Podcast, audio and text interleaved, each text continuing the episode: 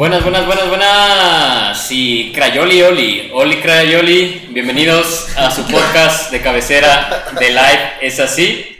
Bienvenidos a este episodio 6 titulado Morado is the New Black, que será acerca de preguntas, respuestas del feminismo.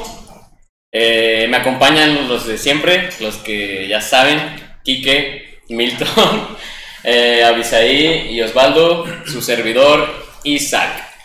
Eh, lo iba a llamar este episodio algo como ¿Qué huele con el feminismo? No sé, por allá había un libro de, del Jordi, pero Pues dije, está ya está muy quemado y nos puede demandar, ¿no? Entonces, muchas gracias, pero entonces, eh, este podcast, la introducción del podcast, que estoy trabajando en ello, muchachos, el podcast donde cada experiencia, historia, suceso y dato nos conectan más de lo que imaginamos.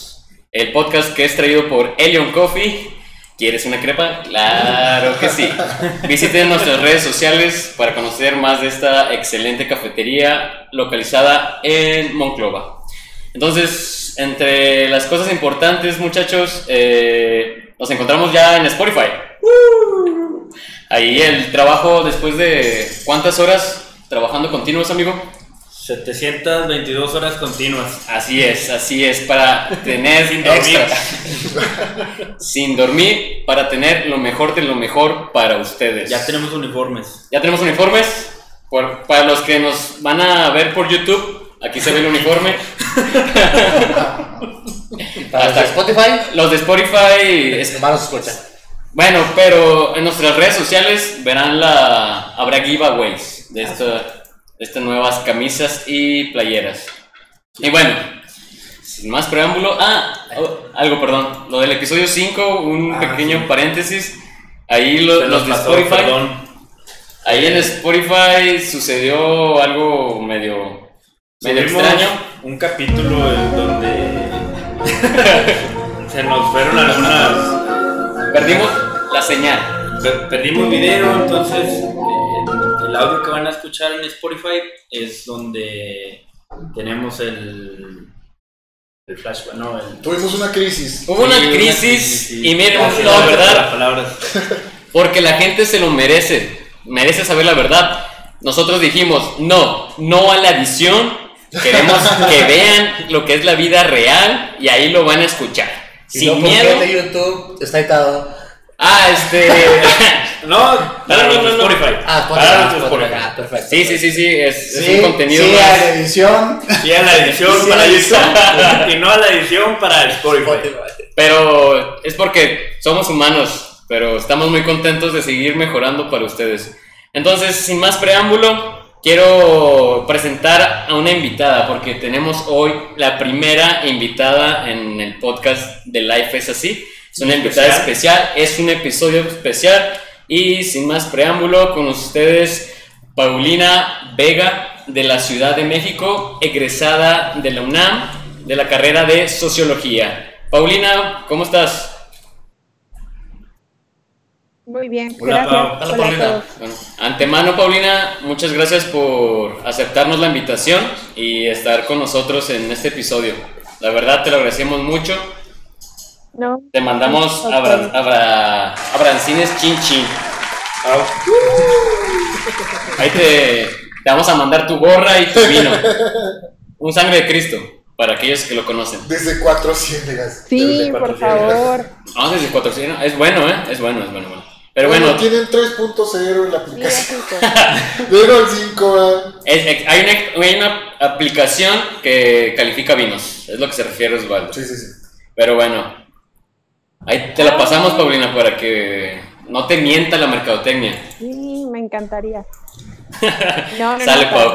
Mira, pues vamos a entrar en el tema. Este tema que, a ver, primero que nada, los que estaban esperando una pelea, pues lo siento, pero no nos, no nos dejen de escuchar, no nos dejen de escuchar.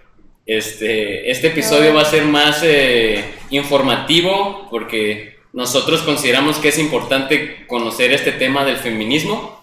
Entonces, no tiene nada que ver que seamos aquí cinco chicos y Paulina, al contrario, Paulina nos está haciendo el favor de, de contestarnos dudas que nosotros tenemos acerca de este tema y que esperamos que a la gente eh, chicos, chicas, chiques, seres no binarios, a todo mundo le, le incumbe en la actualidad.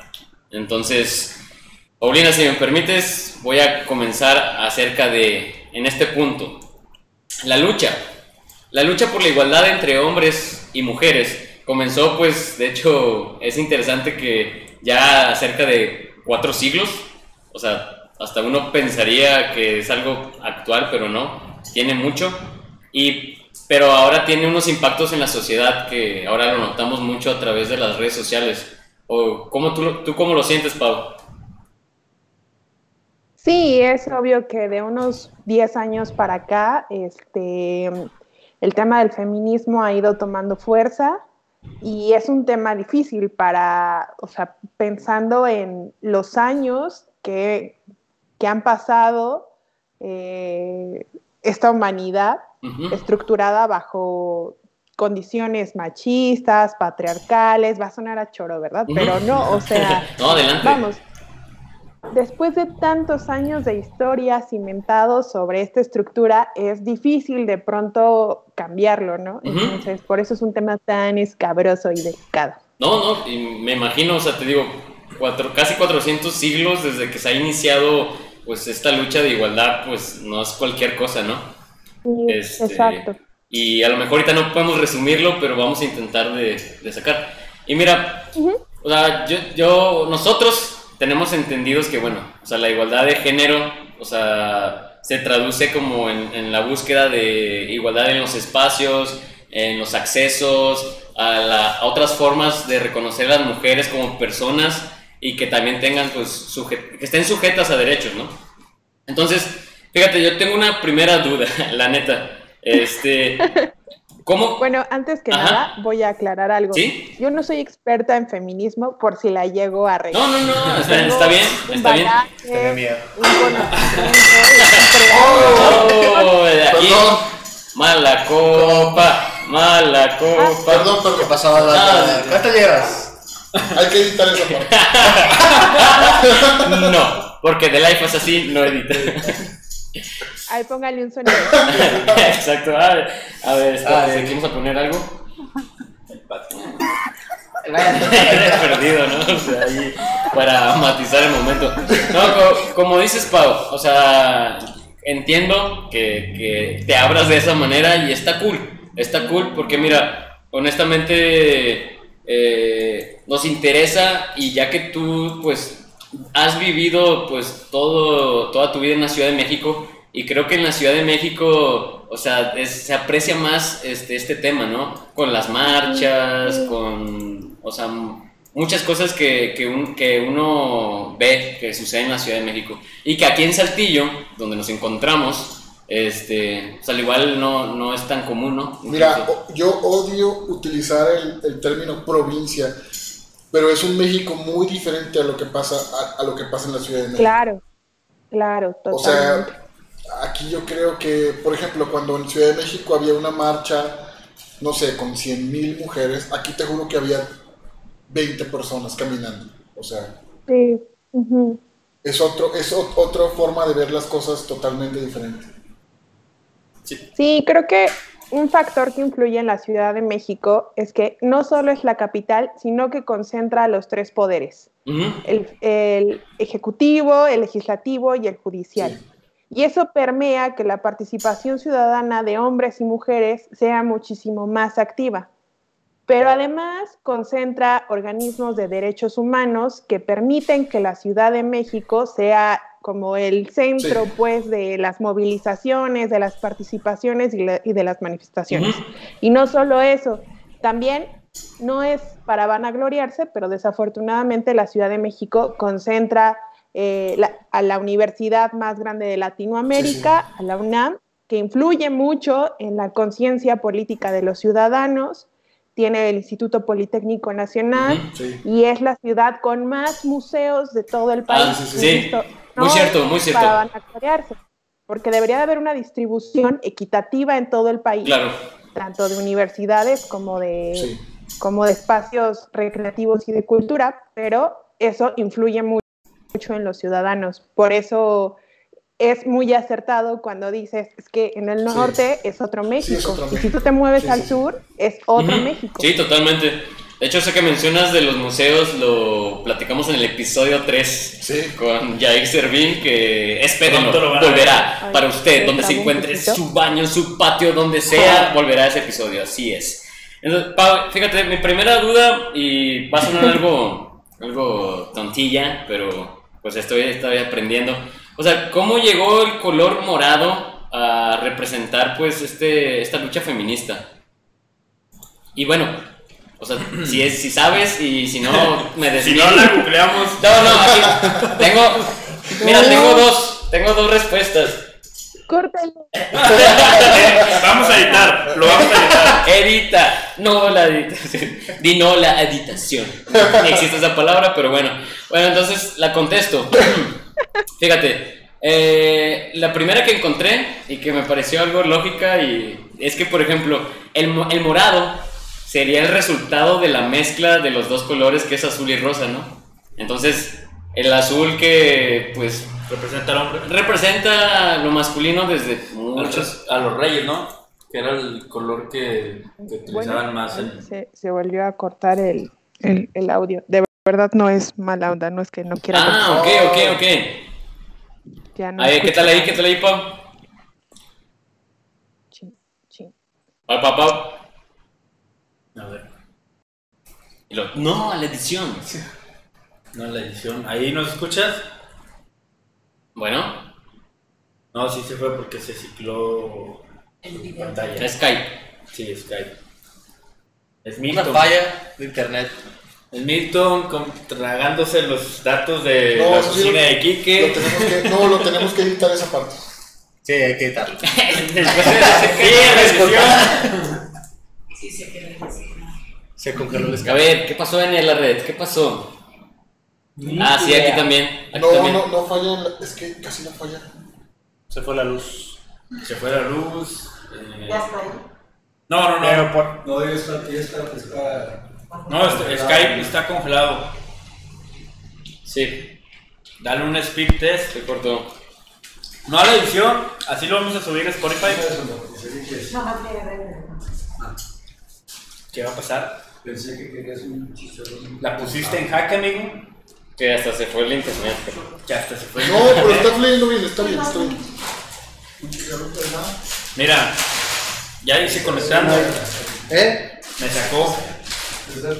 ¿De qué? Ahí, de ahí en la pantalla. Pregunta, ¿tenemos el Skype allá también, güey? Sí, está viendo Y ahí lo están viendo. Ah, ok. Pues ahí lo puede ver Kike. Ah, sí, cierto. Ah, estás compartiendo No, tu no pantalla. puedo. 1, 3, 6. Hola. Pero no es en internet, ¿verdad? Sí. No sé. No, sí, sí, en internet. Pero no sabemos si el de ella o el de nosotros. Desde allá. No, no, sí, este es nuestro. Aquí, allá. En la casa. en la casa de Kike. Sí. Sí, porque aquí, como tengo abierto el Google Drive, me dice intentando conectar. Y ya le escribiste a. Sí, ya, ya me está escribiendo.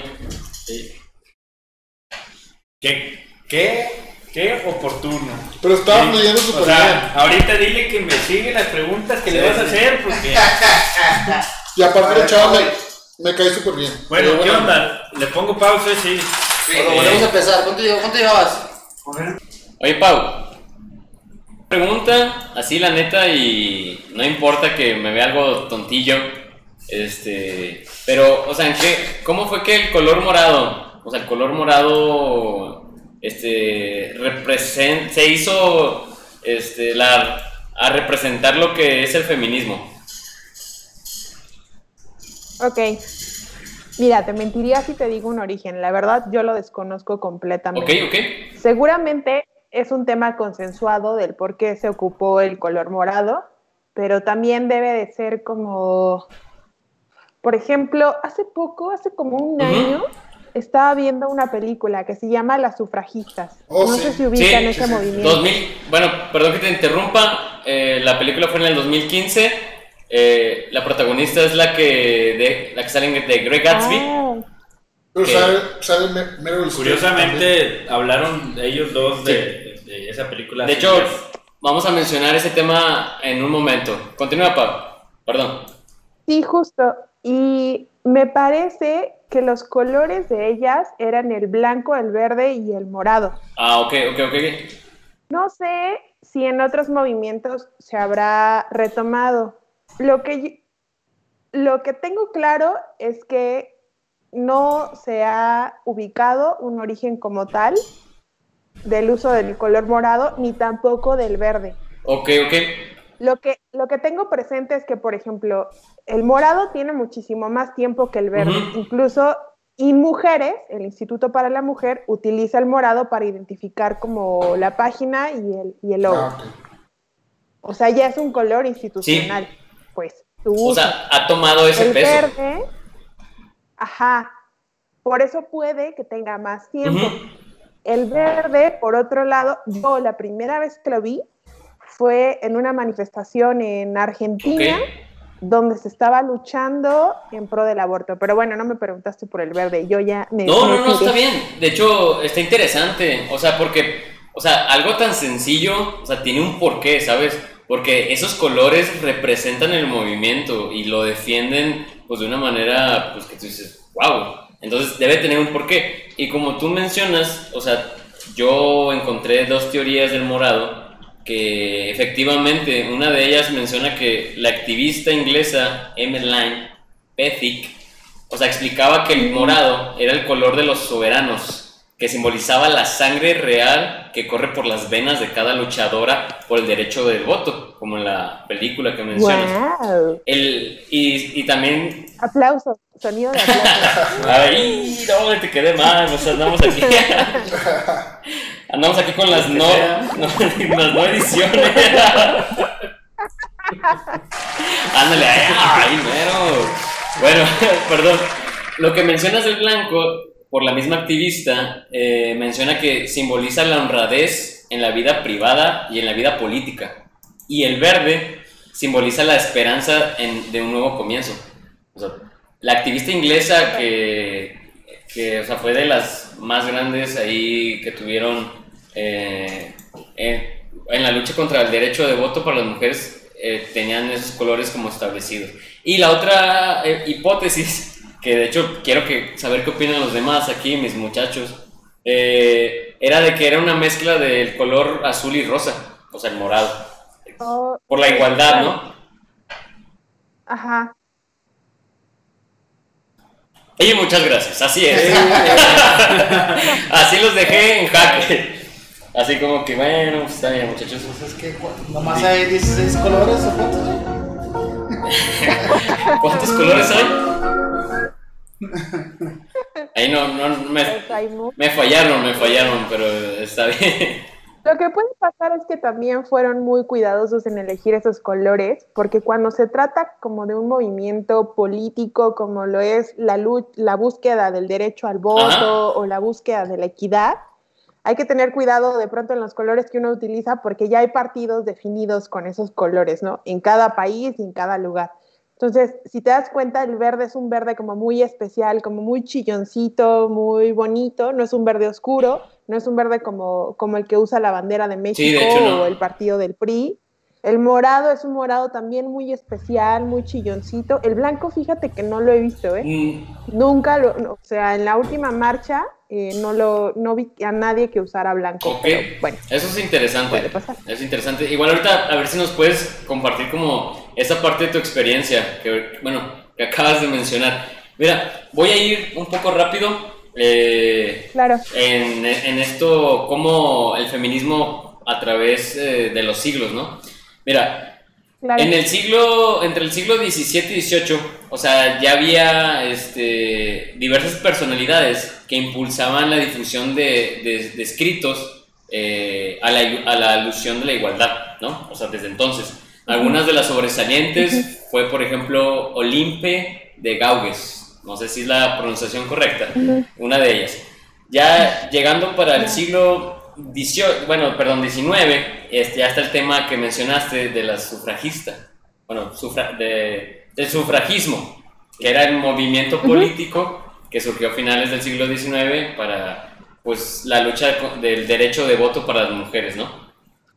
Me, me parece por ahí que de los primeros países fueron, fue como Finlandia, esos países, países nórdicos que son la, siempre son la mera punta del tren en estos temas sociales por alguna razón. Em, Sí, exacto. y bueno, por ejemplo, en, así saltándome algunos y, y yendo a los importantes, en los 70s la ONU publicó el Women's Role in Economic Development de Esther Busserup, que era un documento icónico de, de materia de las mujeres en el desarrollo, ¿no? O sea, ya en este año la ONU se está involucrando. Ya en los 70. En los 70s. Para los 80s, ya el movimiento feminista mexicano, ya trayéndolo a nuestro país, pues ya era una lucha por la igualdad de género, señala- señalando que existía una dominación masculina incrustada en las estructuras del poder del Estado, las leyes y las políticas. Y fíjate, quería llegar a este punto para poder abrirlo aquí en la mesa. En los 90s este, estuvo la cuarta conferencia internacional de la mujer de Beijing, en donde la declaración y la plataforma de acción de Beijing es adoptada por, o fue adoptada por 189 países, o sea, incluyendo México, de los cuales establecieron objetivos estratégicos y medidas eh, para el progreso de las mujeres. Y voy a enunciar uno por uno y, y me gustaría que vayamos dando ahí los puntos de vista, porque mira, yo, en mi opinión, eh, yo entiendo que los últimos movimientos era mucho tema del, bueno, del feminicidio, de la violencia hacia la mujer, eh, y, y aquí mencionan algunos otros, de los cuales el primero de, de estos objetivos era que, por ejemplo, lo enunciaron como la mujer y el medio ambiente. No sé si algunos lo había escuchado, o tú, Pau. No, yo no. Este, se cortó, no escuché Yo- nada. ¿Dónde? ¿Dónde no? Eh, me quedé como mujer, Ah, medio bueno, ambiente. la mujer y el medio ambiente. O sea, era el primer punto que establecieron este, en ese, bueno, en esa conferencia en China, de los cuales los países tenían que, pues, poner manos en la obra, o sea, como en, en, en objetivos estratégicos de ese tema. Ah, ok. Mira, no tengo mucho conocimiento sobre esos puntos, pero te voy a ejemplificar algo. Te voy- les voy a contar una historia. Pero a ver, ¿de cuál pongo? Eh, ¿Esa no? ¿O no, no es de terror? está muy buena. Eh, no, no, bueno, no sé si sea de terror. Fui a un estado que dice Oye, ¿y que haya ido Saludos a la qué? banda. Sí existe. Este, no, pues es como una quinta, una quinta dimensión o algo así, un lugar perdido en el centro del país. ¿Hay chelas? No, este, fui a hacer como un tema de, de práctica de campo y una de las, bueno, el punto, al, al- el lugar al que fuimos era eh, un municipio en. Tlaxcala que justamente tenía un tema como de ecofeminismo. ¿Por qué se llamaba ecofeminismo? Porque los hombres de las mujeres que vivían en esa localidad, los esposos, sus parejas, sus hijos, eh, eran migrantes que residían en Estados Unidos y las mujeres se habían eh, organizado para trabajar la tierra y los cultivos, aprovechar su conocimiento en herbolaria y crear medicinas, este, como, bueno, empezar a producir medicina herbolaria que posteriormente empezaron a mandar a Yale. Tienen un, un, este, un Oh. convenio con Yale. De hecho, durante el sexenio calderonista fue cuando les dieron ese chance, consi- consi- este, consiguieron ese convenio. Y justo una de las ventajas que tenían estas mujeres organizadas era que tenían un consumo muy consciente de la tierra. Respetaban mucho los, las, los- las etapas productivas de la tierra, este, desde un como aspecto muy simbólico, como entendiendo a la tierra como una entidad mágica a la cual se le sí. debe respetar, hasta pensando en la tierra como algo a lo que tú le pides, pero que posteriormente le tienes que regresar. Entonces, así como trabajaban algunos espacios para poder producir sus, este, estas plantas medicinales, también tenían un compromiso muy fuerte con la reforestación de zonas que habían sido afectadas, no sé, este, por generalmente hay mucho incendio allá porque es muy Ah, no, seco. no, no llega la. O sea, O sea, tan perdida está Tax- Tax- Tlaxcala, perdón, que no llega la lluvia, o sea, no la encuentran. Entonces, yo creo que las mujeres sí tienen una relación más bonita con la naturaleza porque al final la entidad que evoca la naturaleza es la madre naturaleza. Es una entidad que reproduce, es una entidad que provee, es una entidad Ujú. que da vida, que Se de cierta manera se asemeja Ujú. a la mujer. De hecho, claro. sí, bueno, tiene Por sentido. Sí, tiene, tiene mucho sentido. Y bueno, pero está interesante y de hecho sí, esa historia sí involucra el, el punto uno de... o sea, Consumo más consciente de la naturaleza. no, Puede claro. ser Y ahorita la naturaleza No, nos no. está dando con todo. Oye, sí, ¿qué onda? Ya es, es que Acereros fue campeón, ese fue el problema y, y luego Avisé y yo Fuimos al gimnasio. fuimos al gimnasio y ya el mundo se está acabando, ¿eh? O sea, Entonces, Ya. en ese pueblo no, no hay hombres, No. o sea, todos, todos se fueron a... a los USA, Sí.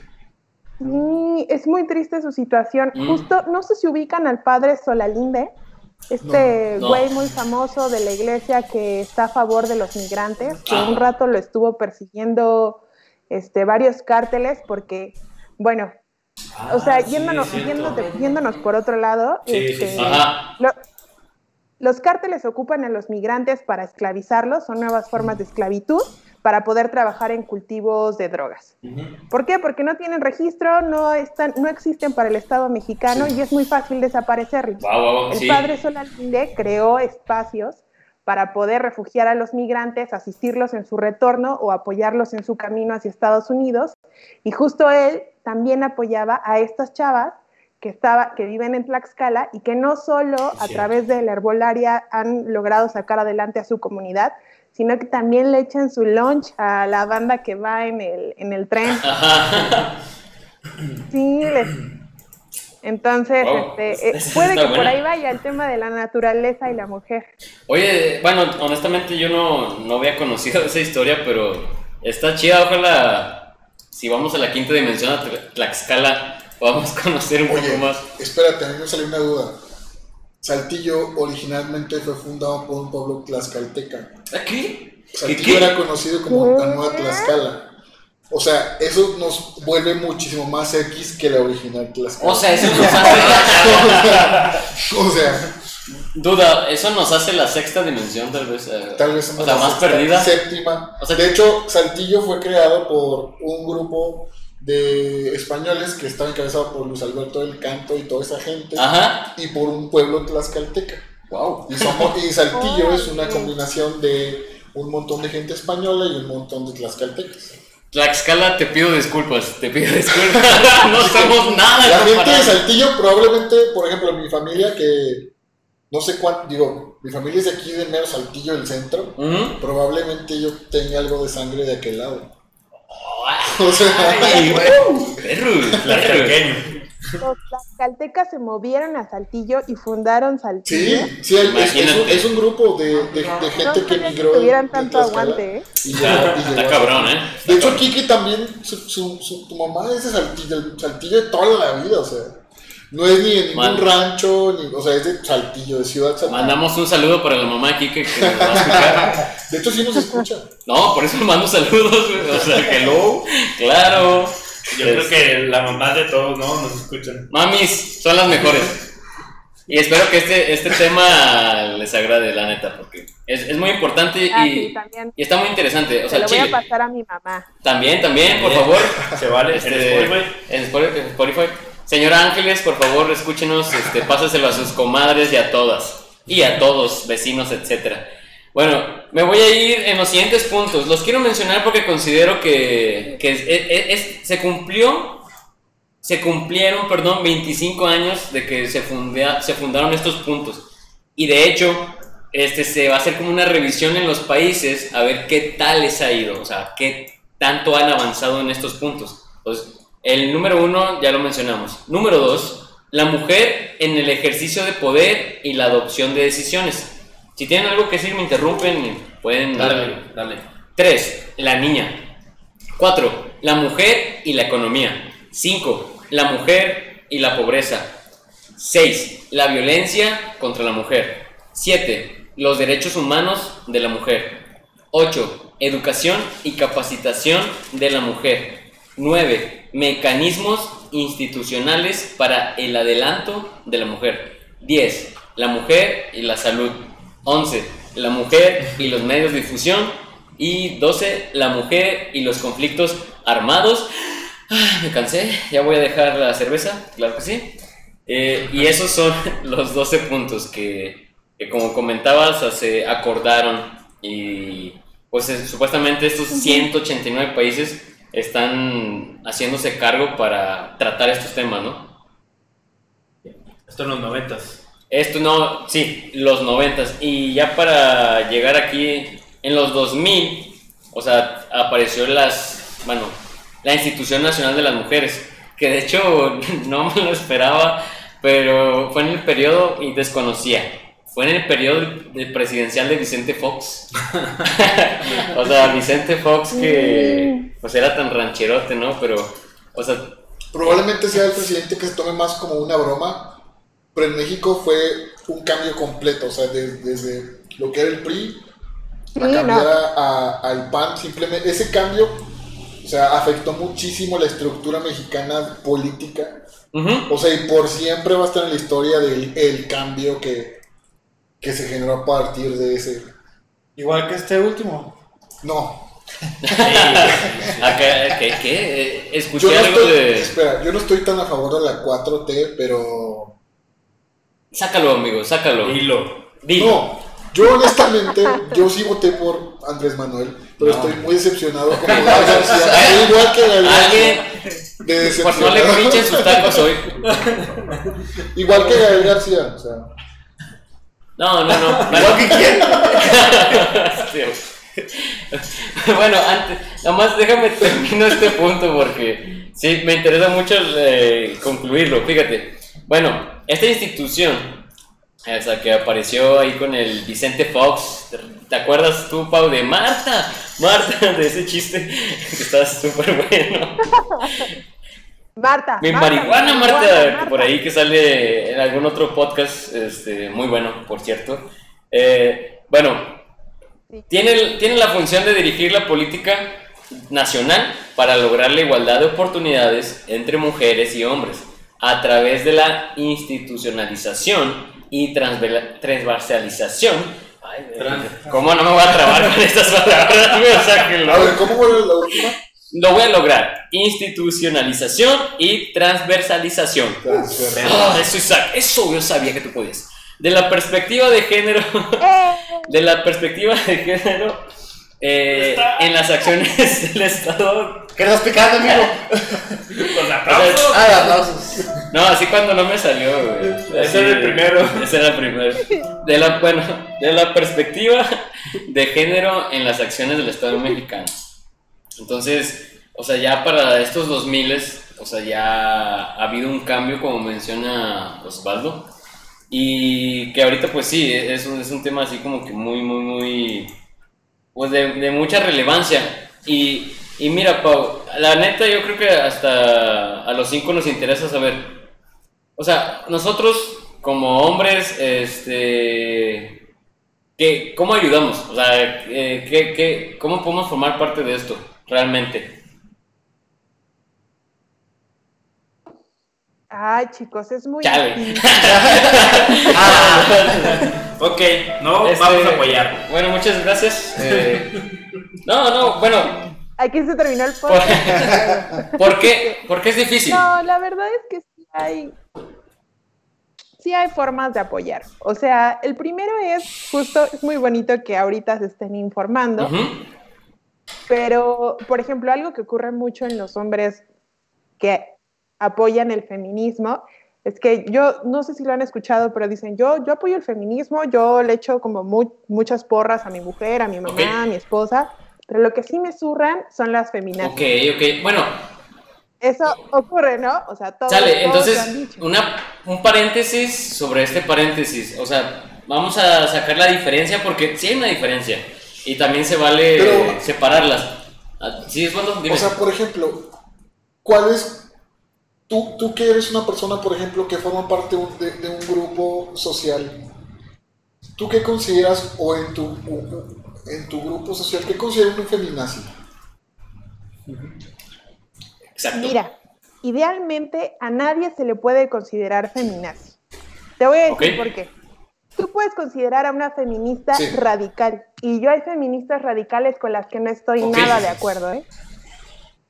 Hace poco había una discusión en Twitter sobre las TERFs, no sé si T-E-R-F-S, no sé si hayan hablado o ha- oído hablar No, alguna vez de Honestamente no. las TERFs son las feministas radicales trans, trans excluyentes. Para no Así sonó como más rápidos y más furiosos, recargados, hiper, super, hiper, hiper. O sea, Eh, no, me vayan, no me vayan a escuchar porque me van a vetar el no, no, no, no, no, te- nosotros te defendemos. Tienes nuestro apoyo. Es que mira, yo, yo sí entiendo el enojo, no. o sea, a las feministas radicales las entiendo de cierta forma, pero yo sí creo que, como dicen es- es- esa, esa frase que obtienes más con miel que con hiel, Sí, puede ser cierto, pero bueno, justo regresando al término feminazi, la pregunta es, este, ¿cómo, cómo ¿cuál era la pregunta? ¿Como a quién Sí, consideraba sí, ¿qué- feminazi, ¿cuáles son las características de alguien? Ok. Justo. eh, no se le puede considerar feminazi a nadie porque el simple origen de la palabra nos refiere a un grupo de la historia que se dedicó a masacrar a millones Sí, Sí, Cierto. pero en realidad no es tanto por Ese es como- la, la formación de la palabra, no es por asignarle que vengan de los nazis, pero es una forma de verlo más, de llamarlo más coloquial a tener que utilizar el radical. Ah, ok, pero justo hay que, o sea, ahora les voy a contar el origen de la palabra feminazi. Eh, no sé si ubiquen al asesor de Donald Trump, el que se encarga de toda su publicidad y toda su campaña. Es un tipo que tiene denuncias Oh, sí. por abuso sexual, Sí. por acoso Sí. sexual y por eh, intentos de violación. Y en su momento, cuando recién em- empezó su campaña Donald Trump, este tipo fue denunciado por un grupo de mujeres por los delitos que había cometido contra ellas. Y fue el primer hombre, el primer hombre, más bien fue el fundador de la palabra feminazi. Voy a hacer un paréntesis. ¿Por qué no se puede usar la palabra feminazi? Porque las palabras son poder. La constitución está hecha de palabras.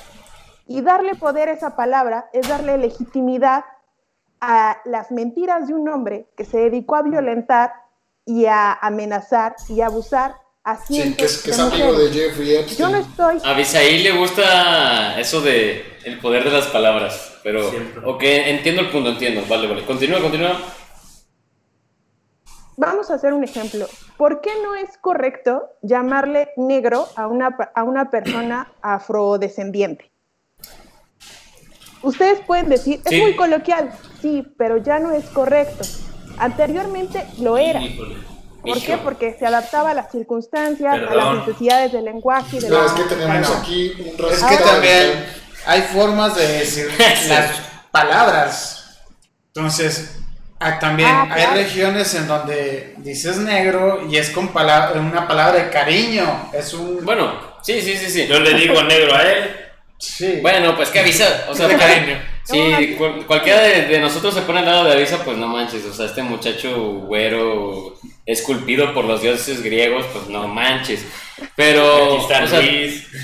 Este es el hombre más blanco. El- el- cocina. el hombre de El dueño de media ciudad, tres cuartos peluche que nos acompaña en el backstage. No, tienes razón, pero también las palabras, eh, o sea, han ido cambiando. A lo mejor esto es algo normal. Le Claro, damos un claro. significado que, que probablemente puede convertirse en, en erróneo, pues. Por eso siempre yo le- les digo a Isaac y a Milton cuando debatimos temas, a ver, bueno, ¿qué significa esta palabra? Consúltala. Porque probablemente Claro. la estemos confundiendo. Ahora, no. Exacto. Ahora, no es su, no es su chamba saberlo, chicos. O sea, está totalmente justificado que ustedes utilicen la palabra feminazi, porque como bien lo dice Quique, es algo coloquial, es algo que usamos para referirnos a las mujeres No, claro, radicales. y se vale...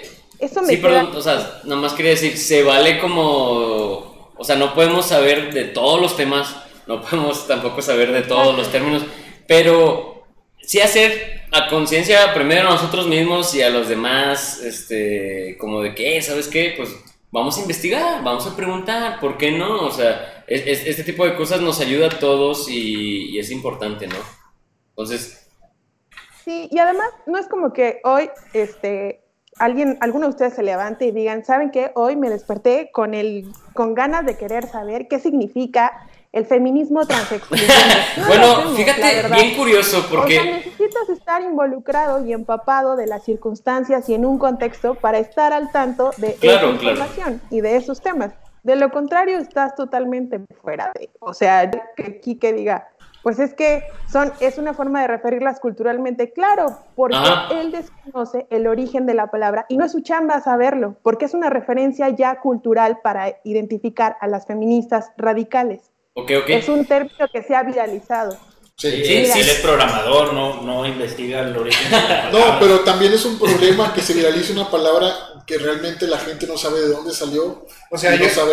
yo entiendo que el problema de que ya sea coloquial es que le aumenta el grado de, de odio, el- el- el- la mezcla de esas, pa- de esas palabras. Este, Claro, claro. Pero el problema es, es, ya se estandarizó, ya se normalizó. Ya sí es un, es- un estándar. eh. Bueno, Pero es- creo que también el movimiento de ellas va por ahí, ¿no? O sea, cambiar el concepto que, Es- es- que las tenemos. personas tienen de, de- de estos movimientos. no, no, y, y- y mira, también, también como lo, lo dijimos en el episodio 1, ahí, eh, el episodio 1, como si hubiera sido ayer. El episodio 1, o sea, güey, las redes sociales ahorita, eh, los términos se viralizan, como ahorita comentaron, Totalmente. Y de repente ya ni sabes ni por qué es, es ese término, güey. Y tú dices, ay, es que ahí lo vi, güey, y por eso así se llama, ¿no? Y es muy fácil contagiarse, Bueno. es muy fácil. Es que también, el problema es que cuando tienes un- una discusión o una conversación en donde hay dos polaridades, Ajá, este término como tuyo, como queda, tuyo. o sea, el feminismo queda en uno y el feminazi queda en otro. Ok, ok. Y en cambio, me está explicando el- algo que quedaría no, no intermedio, pero sí en, un, en, en grises. Entonces, no es blanco, no es, no es el negro del feminazi, pero eso es lo que no se explica. Ahorita está sirviendo el que nos está explicando. Ok, ok. Y el problema es claro. que las notas que son eh, Súper amarillistas. A es veces. correcto, por eso se usa el término. Bueno, es, es que también, también, o sea, uno tiene que estar consciente de, de que existe este, pues, amarillismo y... Pero, pero mira, o sea, creo que la información como de entender de que, pues, la lucha es por, por un bien, o sea, es. nos, nos debe de poner ahí un, un- pequeñito el contexto, pero yo, yo también concuerdo, o sea, lo que dice Pau, y también entiendo la perspectiva de Kike porque es súper común esto, es más común de lo que nos imaginamos. Entonces, volviendo a la, a la pregunta anterior, o sea, nosotros como hombres, o sea, ¿hay algo que se pueda hacer? O sea, ¿hay alguna manera? ¿O simplemente eh, nos hacemos a un lado? Pues mira, hay eh, chavas que opinan, hay mujeres que opinan que los hombres sí pueden aportar al feminismo, eh, involucrándose en el, cuida en el trabajo doméstico, en la crianza de los hijos. Ok. Pueden exigir, por ejemplo, hace unos años estaba leyendo un artículo en el que decían, es momento de que los hombres exijan licencia de paternidad. Ya, ya. Es decir, Ya. que cuando sus hijos Sí. nazcan, no se les dé una semana, se les den los mismos días a la mujer. Ah, sí. Porque que la mujer, porque a ver, a la mujer se le dan como 90 días, ¿no? Creo que es como Sí. 45 antes y Aprox, 45 después. la cuarentena, ¿no? Porque esos, Tres meses. ajá, tres exacto, meses. más o menos. Eh, Pau, ¿Por qué los 45 días antes? Porque tiene que descansar y prepararse para el parto. ¿Por qué los 45 días después?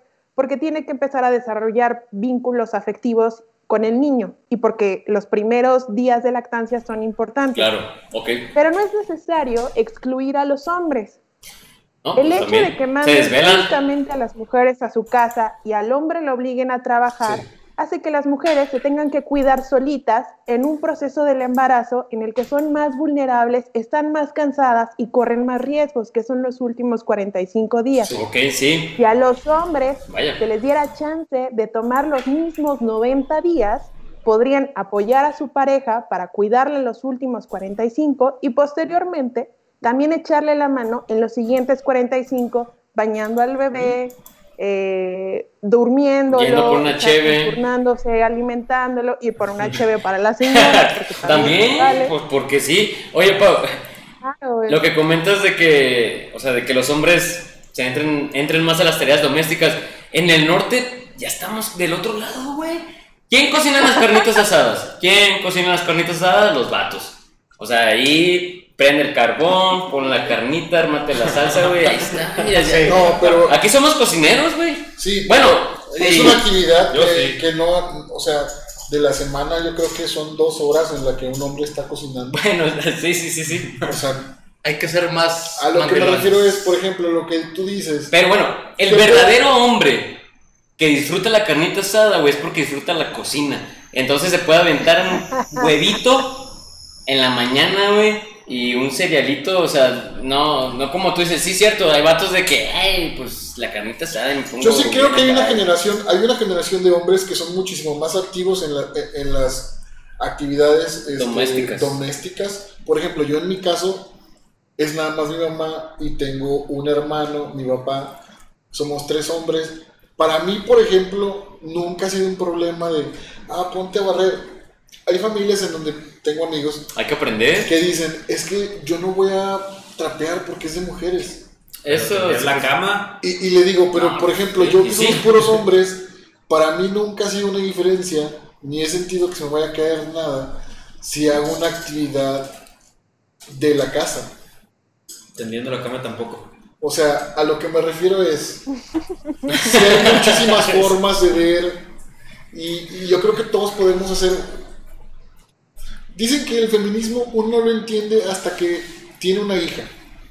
Y a tu Mm, hija tú la ves y tú le dices, ¿cómo puedo yo cambiar el mundo para que ella no tenga una limitante y, y nadie, o sea, para que nada la limite? Y ahí te das cuenta de que sí hay un, sí hay hombres que limitan muchísimo a las mujeres. O sea, en todos los aspectos. Bueno, sí, sí, sí, pero bueno. Uno como como- hombre es muchísimo más difícil. La neta- Tienes una hija Sí, Espera, sí, sí, yo, y luego Yo iba a mencionar otra cosa, güey. O sea, iba a mencionar nada más, perdón, que las tareas domésticas es, güey, es lo que necesitas para vivir, güey. O sea, Sí, como no, vato. no puedes o sea- decir de que ah, es de la mujer, o sea, es algo o sea, sé, sé, sé- sé independiente, Sí. o sea, cocínate, va. plancha. Plancha, no hay favor. falla. Lo digo O sea, sí, pero lo dices desde una forma, o sea, eres un hombre que estás ahorita soltero, vives solo. No, ¿quién es ¿qué va a soltero? Imagínate, ¿tú cómo crees que cambie el día que tú digas, ah, es que yo trabajo, es que yo aporto dinero a esta casa? ¿Se para que-" victimiza? No, no, no. ¿Qué pasa el día que tú recibes un poquito más de poder, un poquito más de dinero? Mm, Yo sí creo Bueno. que hay mucha gente que se pasa al lado oscuro en el que dice Star a su mujer, sí le dice, oye, pues yo estoy estudiando dinero, oye, pues yo estoy pagando esto, oye, trabajo 10 horas al día, pues de perdido tú atiéndeme la casa. Sí, Yo sé. sí creo que hay gente Pero- ahorita que sí puede hacer actividades, pero el día que le dan un poquito más de poder, sí se pasa al otro lado. Se le- Pues, eh, ahí va. Estuvo profundo, estuvo profundo. Pero, pero tiene derecho. Tiene derecho. ¿A qué? Porque puede ser lo contrario. Pero También puede ser la bueno, mujer la que mira. Abisaí, Abisaí me comentaba algo interesante, perdón, Quique. Este, que aquí en, en, en el norte hay muchas mujeres que, o sea, la mayoría son dueñas, bueno, De su empresa, sí.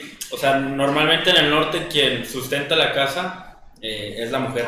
Bueno, pero por ejemplo, tú te fijas en eso porque es el caso especial y de hecho sí les va muy bien a las mujeres. Pero el común denominador aquí, que es lo que eh, eh, siento que se deben ser, es que no, la mujer es para la casa Y deja tú, ahorita están diciendo de que los, los hombres son los que dicen eso. No, la misma, la mamá, a ver, mi hija, venga, le voy a enseñar a planchar.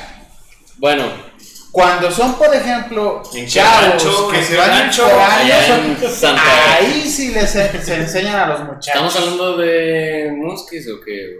No, así, así es. Espera, Mira, yo una no, vez sí, escuché sí. una historia, Es que es el pedo. escuché una historia de una amiga que ella es una mujer, se puede decir, moderna, que es feminista, es activamente feminista. Un día me dijo, mi mamá me dijo un día, porque ella tuvo problemas con su esposo, de, le fue infiel y cosas así. Y un día le, dijo, le, le platicó a su mamá y su mamá le dijo, es que mija, los hombres así son, tú tienes que aguantarte. para que te, o sea, y yo me quedé así de que frío, de que, que no, no puede ser que generaciones anteriores le digan a generaciones futuras, le digan, ah, es que aguántate, aguántate que te maltrate, aguántate que te sea infiel, aguántate que te... No, no, no, es que, pero, porque pues eh, ahorita, digamos que todo, por ser una, ya ser más modernos, güey, supuestamente, Pero el norte es conservador, o sea, es, güey, es algo que Pau opina, que el norte es más conservador. si no, si, si no tu abuela piensa así, puede ser que hasta tu mamá piense así. Sí, y, y creo que por eso, güey, nos toca el informarnos y, e intentar, pues, a- hacer este tipo de cambios, güey. O sea, sí estoy de acuerdo en las cosas del pasado. es un cambio generacional Sí, bien, bien sí, cabrón. bien cabrón. Y, y por eso nos toca. O sea, sí Bueno. nos toca hacer algo. O sea, yo en otro lado donde lo noto mucho son en la universidad, Ajá. en donde las mismas mujeres se excluyen de X carreras. Que Ah. porque son carreras para hombres. Como ingeniería. La si- eh, automotriz, este, en sistemas eh, en general son menos mujeres. Cuando una chica es de sistemas, Hay como 5 o 6 son, son mucho mejores que los Ah, sí. hombres, son Sí, eh, eh, buenísimas. pero eso tiene, eso es lo que te digo. Probablemente ella tenga un abuelo, probablemente ella tenga un papá Ah, caray. que la limita. Cuando yo estuve en sistemas, no había una mejor que programara mejor que los hombres. Una O sea, mujer. Y Bueno, en tu universidad, es testigo, porque él lo mencionaba. Sí, sí, sí. tal vez es una actitud, una capacidad como muy específica. Pero yo sí estoy totalmente de acuerdo que las mujeres barren con nosotros en muchísimos aspectos, Ah, y no es que en todos. Pero ella, el problema es El que, problema que es hay que de que- inculcarles el que no se frene. Sí, No, pues es, o sea, y, o sea, sí, o sea, ni nadie y, y- y está bien que, o sea, que, es que los límites, apoyo. los límites están literalmente... Hay que romper estereotipos, carnal. Hay que romper muchos estereotipos. O sea, en la casa, en la escuela, en el trabajo y, y también, bueno, regresando a la pregunta, eh, sí, sí nos toca de perdido ser conscientes, ¿no, Paulina? O sea, ser conscientes e informarnos de esto. Sí, Sí, o sea, lo que me queda claro es que es un trabajo difícil para los hombres. Eh, hace rato comentaba Quique como es que las mamás también apoyan esta estructura machista diciendo tú no barras, tú no limpies, tú no eso. Y hay que dejar algo bien claro, no todas las mujeres son feministas. ¿Ok? Sí. O sea, También. es algo tan nuevo que a las madres, a las abuelas, a nuestras tías les está costando mucho trabajo Sí. romper. Bueno, Claro. Hace menos, hace menos de una semana yo ya me junté y este y mi mamá me marcó una mañana y me dijo, ¿qué onda? ¿Apenas te estás levantando? Y yo sí, pues son las nueve, son las nueve, este, estoy cansada, ¿no? Y no trabajaba, era un sábado. Saludos, señor Ángeles, señora, saludos. "Salud- saludos, ma. Ah, entonces ya no le voy a pasar el podcast. Hace rato, hace rato no, ahorita se lo paso a mi mamá, las vecinas, las... eh, bueno, por favor. Hace unas semanas me marcó y mi pareja Fernando estaba de testigo, este, y dijo, ¿y qué no te paras a darle de desayunar a Fernando? Ay, no. Como, ¿por qué chingados me voy a parar a desayunar? Estoy dormida. Estoy aquí O sea, con madre. El señor no tiene retraso, no tiene parálisis, sabe abrir un refri, Está bien guapo. sabe meter, a picar los botones del micro, como, ¿por qué chingados tengo que pararme yo a darle de comer? Oye, O sea, microondas, un invento maravilloso. el micro. Exacto. Y este, y justo me dijo, ¿sabes qué? Yo no estaría contigo si, tú- si, si fuera Fernando, ¿eh? Ok, ok. Ay, no, no puede Es, ser. es algo, sí, entiendo el punto, entiendo el punto. Y entiendo que mi mamá viene de una estructura en la cual las mujeres temen estar solas. Sí. ¿Por qué? Porque También. viene de una situación histórica, social, en la cual Es que hay mujeres que harían cualquier estaban cosa reducidas, Por, por no estar solos. a- estaban limitadas en el espacio público. El espacio público es el trabajo. Únicamente estaban recluidas al espacio privado que es el hogar y su, únicamente, y su única fuente de ingresos es dedicarse al cuidado del hogar, al cuidado de los niños y depender de un hombre. Ujú. Por eso tienen tanto miedo a perder a un hombre. Sí. Bueno, y por sí, eso su discurso va sobre eso. Sí, o sea, inclusive ahorita en la universidad me ha tocado chicas que en primero o segundo semestre ya están saltando. Y ya preguntándoles qué es lo que pasa. Ah, pues es que nomás vengo a conocer a con quién me voy a casar. Wow. No puede ser. Claro. Sí. Wow. Mira, acá entre nos, Estoy. eh, no sé si saben la historia de Isaac y yo. Isaac y Ok. yo nos conocimos. Muchas gracias. este, la muchas gracias. No, se nos no, está ah, acabando no, cuente. Se nos está acabando el tiempo, güey. ¿Qué Se la nos está acabando el tiempo, Por favor, con todos los detalles que se puedan.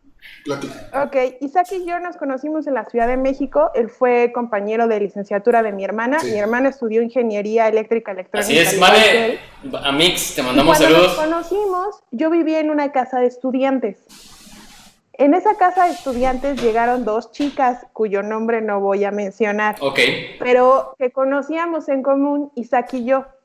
Cuando llegaron a la Ciudad de México, empoderadas, entaconadas, en perras, así todo, todo, Vámonos. una belleza de sobre cómo se habían transformado una vez que habían llegado a la Ciudad de México. Eran mujeres renovadas, libres, eh, No, sí conscientes pasa, sí de su sexualidad, este, embe- así embelezadas por la cultura de la Ciudad de México, por las fiestas.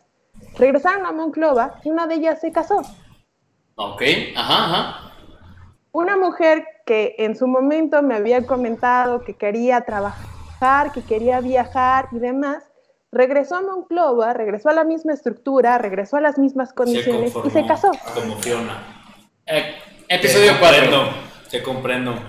No, está, sí, está. Es, Es que también bien, depende. Está bien, cabrón. O sea, Es triste porque quizá de haberse seguido en la Ciudad de México, de haber seguido sola, que la soledad le cae muy bien a las mujeres. Virginia Woolf tiene un libro que se llama Una habitación propia, sí. donde habla de las ventajas de cómo de, de la soledad en las mujeres. Dice, si una mujer quiere escribir, tiene que estar sola y tiene que tener una habitación propia. Tiene que tener un espacio, tiene que tener un, un lugar en el que se sienta libre, en el que se puede explayar. Ok, ok. Seguramente si esta chica se hubiera quedado en la Ciudad de México, estando sola, hubiera tenido que trabajar por ella misma, hubiera tenido que buscar Sí, eh, una manera de salir adelante y lo menos que se le hubiera cruzado en la cabeza hubiera sido me voy a casar. Porque la neta es que en la Ciudad de México todos estamos jodidos, sin importar No, si pues aquí también. es que probablemente vio la película de Cindy la Regia, por eso no, mira, se regresó Ah, y se casó. Oye, Yo- qué, qué joya. yo entiendo, yo entiendo que existe una magia en la Ciudad de México, o sea, existe No, algo... no, No, no, no, es o sea, una magia. Simplemente una persona de Monclova que la están limitando hasta sexualmente llega a un lugar Ajá. donde le dicen, ah, coger no es malo. ok, O sea, yo creo que crece muchísimo como persona. O sea, no nada más, no nada más sexualmente. Tener relaciones sexuales. Sí, pero no nada más sexualmente, Cojan, sino la dejan de, de limitar, o sea, la, la dejan de decir, ah, es que tienes que portarte así porque si no, no te vas a. O sea, Papá, ¿cómo que qué dijiste? Perdón, otra vez. Cojan, chicos, cojan. Oye, Sobre todo pues A es que Monclova perdón, coger parece que es un pecado Otra vez, Pau. para las mujeres. Para, para la señora Ángeles, ahí a la Ciudad de México. No, no, no.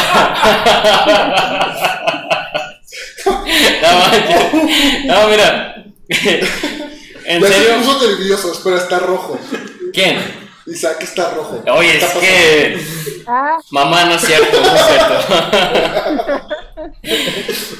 No, entiendo, entiendo a Pau en, en esa historia, O sea, creo que, que sí, pero pues a final de cuentas esa persona o cada persona tiene pues la decisión de, de qué rumbo quiere en su vida, ¿no? O sea, a lo mejor sí, Claro, sí. o sea, a lo no, mejor sí eh, de haber y, y haber- de haberse ido por otro camino hubiera sido una pues gran o, o no no puedo decir que no lo sea, o sea, sí lo puede ser ahora como como lo que sea en su ciudad, pero a lo mejor pudo haber sido encaminada a aportar algo más, ¿no? No sabemos.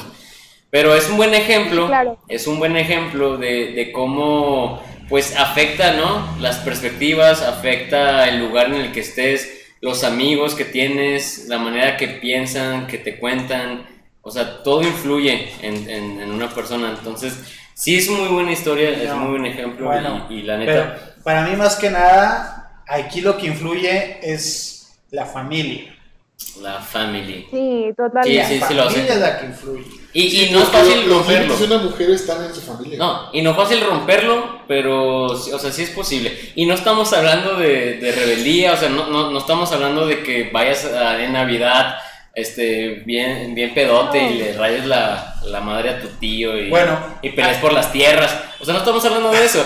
Este, pero, pero de, pues a lo mejor de, de informarte y entender este, pues esta lucha, ¿no? O Vamos sea, a yo, por ejemplo, a las mamás, hasta a mí se me hace bonito el que una mamá le esté enseñando cómo coser, cómo planchar, pero nada más que no le digan a la niña qué no puede hacer. Güey, ¿qué- Sí. Yo, yo sé coser, sé planchar y Cocinar. Me gusta ir plan- Y- a la oficina, y me su- gusta ir bien planchado con la camisa y con sus rayas y no Y, lo la- y para las chicas solteras su número es 866. No, Ok. Por no, no, no, güey, vuelvo a lo No, mismo. espera, espera, espera. O sea, vuelvo a lo Quiero hacer mismo. una pregunta. Él, por ejemplo, es una persona autosuficiente, es un Eh, hombre que puede hacer lo que... Todos, todos debemos ser. Pero ¿qué pasa? ¿Tú, ¿Tú qué crees que cambie el día que te juntes con una muchacha, que, que te cases con ella? ¿Qué va a pasar? ¿Le vas a pedir algo? yo creo que yo voy a hacer que va a trapear. Pues sí, sí. Güey, ¿por qué no? Pues es que es lo que volvemos. O sea, es- tú lo dijiste, en nuestro tiempo generacional de romper estas cosas. Y, y, y, y- y siendo muy lógico, güey, es necesario. O sea, es necesario planchar estas cosas. No hay No, pues, que. planchar Bueno, No hay que, no hay que hacerles un estereotipo de algo, güey. E- Eso no lo acabamos. Por ejemplo, lo de que decían de que el que trae más dinero, pues ya tiene más... Más peso Oye, en la, más peso. la decisión de la Oye. Pero lo voy a poner de otra perspectiva. Ayúdame, Pero eso- porque yo gano más dinero. Espérate, eh, pero- pero- productivo. Es que También se vale, eh, güey, también se vale. Se vale ser un team. Pero la O sea, violencia económica está también cabrón. Ah, no, Cabrón. te voy a dar el dinero que tú quieras. La violencia económica es cuando lo estás forzando, pero tú le vas a pedir, vas a hacer eh, un contrato, vas, vas a negociar, Bueno, me imagino que hay una negociación antes de... de- pues debe que de... no, No, están, que no no le antes. están obligando a... No antes. Esas las negociaciones deben estar en todo momento. Ay, ayúdame tú con Pero, eso. por ejemplo, ¿tú cómo le, cómo le dices que no o cómo le dices que está mal a una mujer que quiere ser ama de casa, que quiere tener hijos, que no Oh. quiere tener una Oh. vida profesional? O, Mira, o sea, que, ¿Qué que- que- dices? que Ah, ella lo- ¿Estás mal? Bueno, no, pero que. una loca, no hagas eso. Ok, No. es que, paréntesis, o sea, Osvaldo hace las preguntas más cabronas. o sea, Espérate. Osvaldo las hace así de que. Es que chale. hay un porcentaje de la población No, todos, femenina todos tienen muy que su sueño es tener Sí. hijos, Sí. casarse y estar en casa. Bueno, yo le, yo le diría adelante. ¿Por qué? Porque hay con quien haga eso. Pero también le diría, no te frenes ahí. Busca poder hacerlo tú también. Pero si eso es lo que quieres ahorita, adelante. ¿Es lo que quiere? Muchachos, no puedes competir contra lo que quieres. Muchachos. Hay, a hay ver, una Pau, ¿sí? cosa importante que eh, eh, el trabajo doméstico no está remunerado, pero no por eso deja de Ah, ser sí, trabajo. sí. Eso Claro. es algo muy Sí, claro. pero por eso mencionaba, doméstico- si, si nos sirve el dinero, si necesitamos el dinero, pues haz una negociación de, de qué tanto tú, qué tanto yo. Y Claro. inclusive cuando Ahora- sea la mujer la que gana, porque aquí a, a veces se da en Espera, algunas familias que la hay casos, la que gana. hay casos bien cabrones en el norte, aquí en Saltillo, en donde la mujer es la que trabaja Mm. y el hombre es el que está en casa. Y eso es un, to- o sea, es un Bueno, pedo así de que no se puede platicar. ambos, pero o quien aporta más es la mujer. Pero sí es un estigma bien cabrón que una mujer en, en- en Saltillo traiga el dinero a la casa y que el hombre esté, que el hombre Claro. esté Oye, y, Yo y- quiero y también está una con... de esas. ¿Cómo, perdón? Yo quiero una de esas. Ah, por está favor. buscando, una sugar Oye, mommy. escuchen, chicas, 866, lo repito, lo repito. ah, no, Espérate, le no. voy a decir. Eh, Grandes, ¿Mande? grandes. bueno, no sé, no sé. Miren, muchachos, eh, se me hace que hasta va a existir una segunda parte de Es que está este episodio. padre. Va a haber una segunda parte, ya el tiempo se nos está acabando. Ya nomás vamos a concluir y quiero la opinión de ustedes cuatro y de Paulina, obviamente, para la conclusión. Y relación a lo que mencionaron. O sea, estaría chido que, por ejemplo, en, en cuestión a la, caballerosidad, o sea, de que una mujer nos, nos invita a nosotros, que nos piche, que sea la que, la que pague la cena. 866. Entonces, quiero empezar ya esta pregunta con Quique y recorremos el recorrido olímpico. Bueno, o sea, si la chica se ofrece Ajá. hacia el muchacho, pues puede ser, pero creo que eso es una parte bonita de una costumbre bonita, este, que realmente es parte del cortejo de- del hombre, pero también lo puede tomar la mujer. Este, no quisiera que también luego lo tomaran los muchachos de una obligación. Ah, no, una y una. Bueno, ok.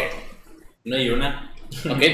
Milton, Milton, Milton, por favor. Porque Bueno, a mí me gustaría comentar que este debería ser un pensamiento más igualitativo, más igualitativo, igualitativo, perdón, y de romper el paradigma, porque creo que también hay pensamientos de los hombres que si una mujer te paga, estás mal tú como hombre. Ese es mi punto ay. de vista. Es- Ok. es- es- son ideales que mucha gente tiene, que mucha gente tiene. Ok. Yo así lo veo, este, eh, y, ahí considero que hay que nivelar esos, esos pensamientos entre todos. Ok, vale. Avisa ahí. Milton para stripper. No, pues a mí que me paguen. Digo, yo estoy acostumbrado siempre a ser A que te paguen. de generoso. Ah. Y siempre. Normalmente, inclusive lo, lo hago con mis amigos. Sí, aquí nos, Nunca, nos pichó esta coca rosa. Sí, la verdad es que nunca me limito en, en cuanto a de comida se trate o, o a una actividad recreativa. Si se trata de pasar el tiempo con, con amigos o con una compañera, no hay por qué fijarse en eso, ¿no? Pero si hay alguien que quiera invitarme a una cena, con gusto, nada se crean. No, en- por esa parte, no, yo nunca he sido, o sea, ni siquiera me había puesto a pensar. Soy una persona que no se fija en eso. este, En el amor es todo lo importante. no, hecho, inclusive, o sea, no- soy, del, soy el típico que no pregunta cuánto va a ser. Entonces, Así de 20. no, no, no. Es que tienes que saber, oye, ¿cómo no vas a preguntar? No, es algo que en mi, en mi casa, en mi casa me, me, me regañan. Porque soy. Y a mí Avisa me invitó una vez, a mí y a Isaac nos invitó una vez a, to- a comer unos tacos con camarón, ¿no? Y queso, no sé cómo se llama. Ah, los mar y tierra. Mar y tierra. Ah, ya. Esas así cosas. Y nunca pregunté. Sí, no, pues es que, digo, si vas a pasar tiempo de calidad con tus amigos, no, no creo que, que, que te fijes en, esos, en esas cosas. No, pero con Pero una con chica, amigos, con una una chica. chica. No, los amigos, sé que me Pues amas, güey. Si la ¿Qué estás cortejando, tú le invitas a salir, No, pues tampoco. que ella te pague, ¿qué pensarías? ¿Cuál No es está mal, no está mal. También. Que maneje y todo el rollo, güey. También. Fierro. Pues también. Se vale, está lindo, güey. Está lindo. Si tiene su propio coche y Chingón. no pasa nada. Osvaldiño. No, mira, yo siempre he pensado, independientemente si seas hombre o mujer o lo que sea, Seres no el que tenga dinero que pague, o sea, el que tenga. Se vale. Quique, paga la cena de hoy. Quique si lo estás paga. con una mujer es. que tiene mucho dinero, pues que pague ella, o sea, ¿por qué te vas a estar aguantando? También. Yo sí, lo único que sí creo es que no debería de haber como todos esos límites o, o- o lo que debería ser. Porque muchas cosas que nosotros pensamos que deberían de ser están muy mal. Y más si nos basamos en cosas que nos enseñan nuestros papás o... Regresamos a lo mismo. Regresamos a lo mismo. Por El cambio eso, generacional está bien cabrón. por eso va a haber una parte 2. Entonces, por favor, Paulina, tu opinión. ¿De que me invite una mujer? Sí. No, pues está difícil. Me Y- invitan chavas a salir. No, más bien yo creo que de que ustedes paguen o, O sea- que el hombre pague. pues. Exacto. Mira, eh, hubo un tiempo que mi, ya le voy a decir esposa, aunque no me haya pedido la mano, Por favor, Pero Fer, este- ya, Pero tu rífate, rífate. Eh, que mi esposo no trabajó, eh, yo era la que percibía el dinero, este, obviamente yo le tenía que pagar, no, porque si quería salir y quería estar afuera, pues obviamente él de dónde iba a sacar. Ok. Es un tema como de conciencia, de solidaridad, de Sí. decir, güey, no me voy a limitar a salir nada más porque, ay, no, que pague él, no Sí, sí, sí, chingues, sí. o sea, yo como, ¿por qué? No, salgamos los dos porque tú te lo mereces y yo también, salgamos y si puedo pagarlo, lo voy a, lo voy a hacer. Por el team. Este, lo malo es que de pronto hay ciertos presupuestos cuando un hombre invita a una mujer, tanto de la mujer hacia el hombre y del hombre hacia la mujer, ¿no? Es decir, eh, otro ejemplo, en la universidad un día un chico me invitó a comer pizza. La neta yo acepté porque tenía muchas ganas de pizza e Isaac sabe que me encanta. Ese fue mi idea, voy a ir a comer pizza. Y ya. Al día siguiente, no le hablé, se me fue el saludo, no sé qué pasó, y me dijo, es que yo creí que nos habíamos entendido e íbamos a seguir saliendo porque ya habíamos ido a comer pizza. Yo interesado en pizza, sí. ¿Por una pizza? Ella quería no. pizza, güey. Es que, y está bien, es un volado. Oye, sí, pero tiene mucho sentido porque del lado machista, él creyó que tú aceptaste algo mucho más allá. Sí, Sí. Y de pronto yo ya era la abusiva Sí. que jugaba con los hombres porque me, nada más porque quería que me invitaran pizza. Sí, sí, sí. No, la neta es que yo traía hambre, vivía a dos horas de la universidad, y me daban de comer, estaba muy Y contenta. te dicen, ¿quieres pizza? Obi. O sea, hello. Pero él ya creía que había otro arreglo completamente diferente. Exacto, o sea, lo malo son los presupuestos cuando un hombre le invita a la mujer. En mi caso yo soy más vulnerable. Si un hombre me invita a salir, me gustaría que fuera por amistad, por chido, porque le caigo bien, independientemente de que yo tenga una pareja, porque vamos a platicar, porque tenemos una amistad, pero desafortunadamente no siempre es así. En realidad, ya me ha tocado incluso en la Ciudad de México que se dan a entender otras Sí. cosas que no. Mm, No, en Entonces, muchos económica yo, desde personal- la a mí cita. personalmente no me gusta que me inviten y no me gusta que me inviten no porque no me gusta que me paguen, sino por lo mal- los malentendidos Sí. a los que se puede prestar Claro, el hecho claro. de que yo acepte. Mira, hay que que normalicen que la chica invite también de vez en cuando. Que normalicen nada pues, más ir a comer, güey, sin compromiso, porque uno se le antoja la pizza, las tortas, la cheve y sin falla. Que lo normalicen y así, para Pau por ese comentario. y, y nos vamos. Pero Muy bien. va a haber, va a existir próximamente, espérenlo en su casa, en su Spotify, en su Google Podcast, Espera, en su un montón de preguntas que voy a formular muchas. para la segunda parte. Hay muchas. Y en la segunda parte se va a No, poner buena. pero la segunda parte, o ustedes vienen, la- vienen a la Ciudad de México o yo voy a Es que salir. ahorita no podemos Oh. ir, espérate, no podemos Desde el ir. principio. Aquí, Yo o sea, porque allá, COVID, pero Está el COVID. porque COVID. Pero, la neta, Pau, este, ojalá nos aceptes la invitación de la segunda parte. Muchas gracias por, estar con nosotros, por hablar, por opinar, por estar aquí en esta sección de Cubo con. y la, la neta te lo agradecemos mucho. Entonces nos vamos despidiendo. Te mandamos un abrazote, un abracín, chin chin, besotes y aquí, aquí este fue el episodio 6. La neta es lo máximo. Parte 1. Parte 1, perdón. Parte uno. Parte Hasta 1. luego. Bye. Bye. Gracias. Ay. Eres lo máximo, bye. Hasta luego.